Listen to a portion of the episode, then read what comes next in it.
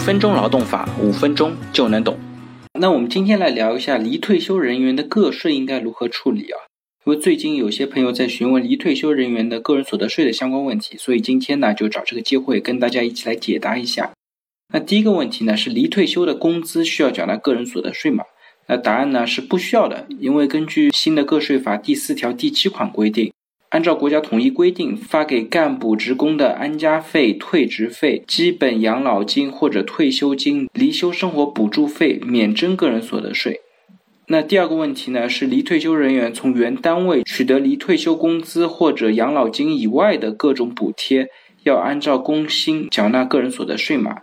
那答案呢是需要的，因为根据国税函二零零八年第七百二十三号规定啊。离退休人员除按规定领取离退休工资或养老金之外，另从原任职单位获得的各种补贴、奖金、实物，不属于《中华人民共和国个人所得税法》第四条规定的可以免税的退休工资、离休工资、离休生活补助费。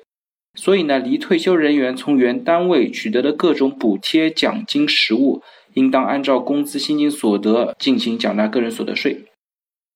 那下一个问题呢？是退休人员再任职取得的收入需要缴纳个人所得税吗？那答案呢也是需要的，因为国税函二零零五年三百八十二号文规定，个人兼职取得的收入应当按照劳务报酬所得应税项目缴纳个人所得税。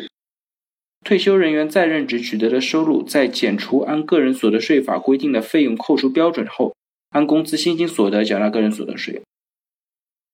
那下一个问题呢？是延长离退休年龄的高级专家从所在单位获得的工资补贴等视同离退休工资，需要缴纳个人所得税吗？那答案呢是不需要，因为延长离退休年龄的高级专家是指享受国家发放的政府特殊津贴的专家学者或者是两院院士。延长离退休年龄的高级专家按照以下规定免征个人所得税。第一种呢，是对高级专家从其劳动人事关系单位所得的。单位按照国家统一规定向职工发放的工资、薪金、奖金、津贴、补贴等等收入，这种收入呢会视同是离休、退休工资，免征个人所得税。那除了上述以外的其他的一些津贴、补贴收入，以及高级专家从其人事关系所在单位以外获得的其他的培训费啊、讲课费啊、顾问费啊、稿酬等等收入呢，需要缴纳个人所得税。所以，对于那种国家认定的一些高级专家，他的一些收入还是有不同的一个处理方法。那最后一个问题呢，就是个人提前退休获得的一次性补贴收入需要缴纳个人所得税吗？那这个答案呢也是需要的。那财税二零一八年一百六十四号文规定啊，个人办理离退休手续而取得的一次性补贴收入，应当按照提前退休手续至法定退休年龄之间的实际年度数平均分摊。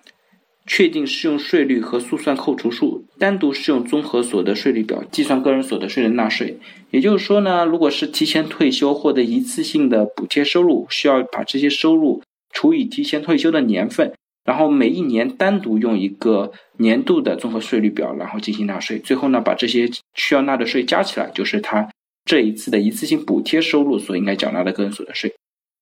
好了，大家如果对我今天的话题有任何的问题或者建议呢，非常欢迎在我的音频下方留言，也非常欢迎将我的音频转发给有需要的朋友，也许真的可以帮助到他。那我们下一期再见。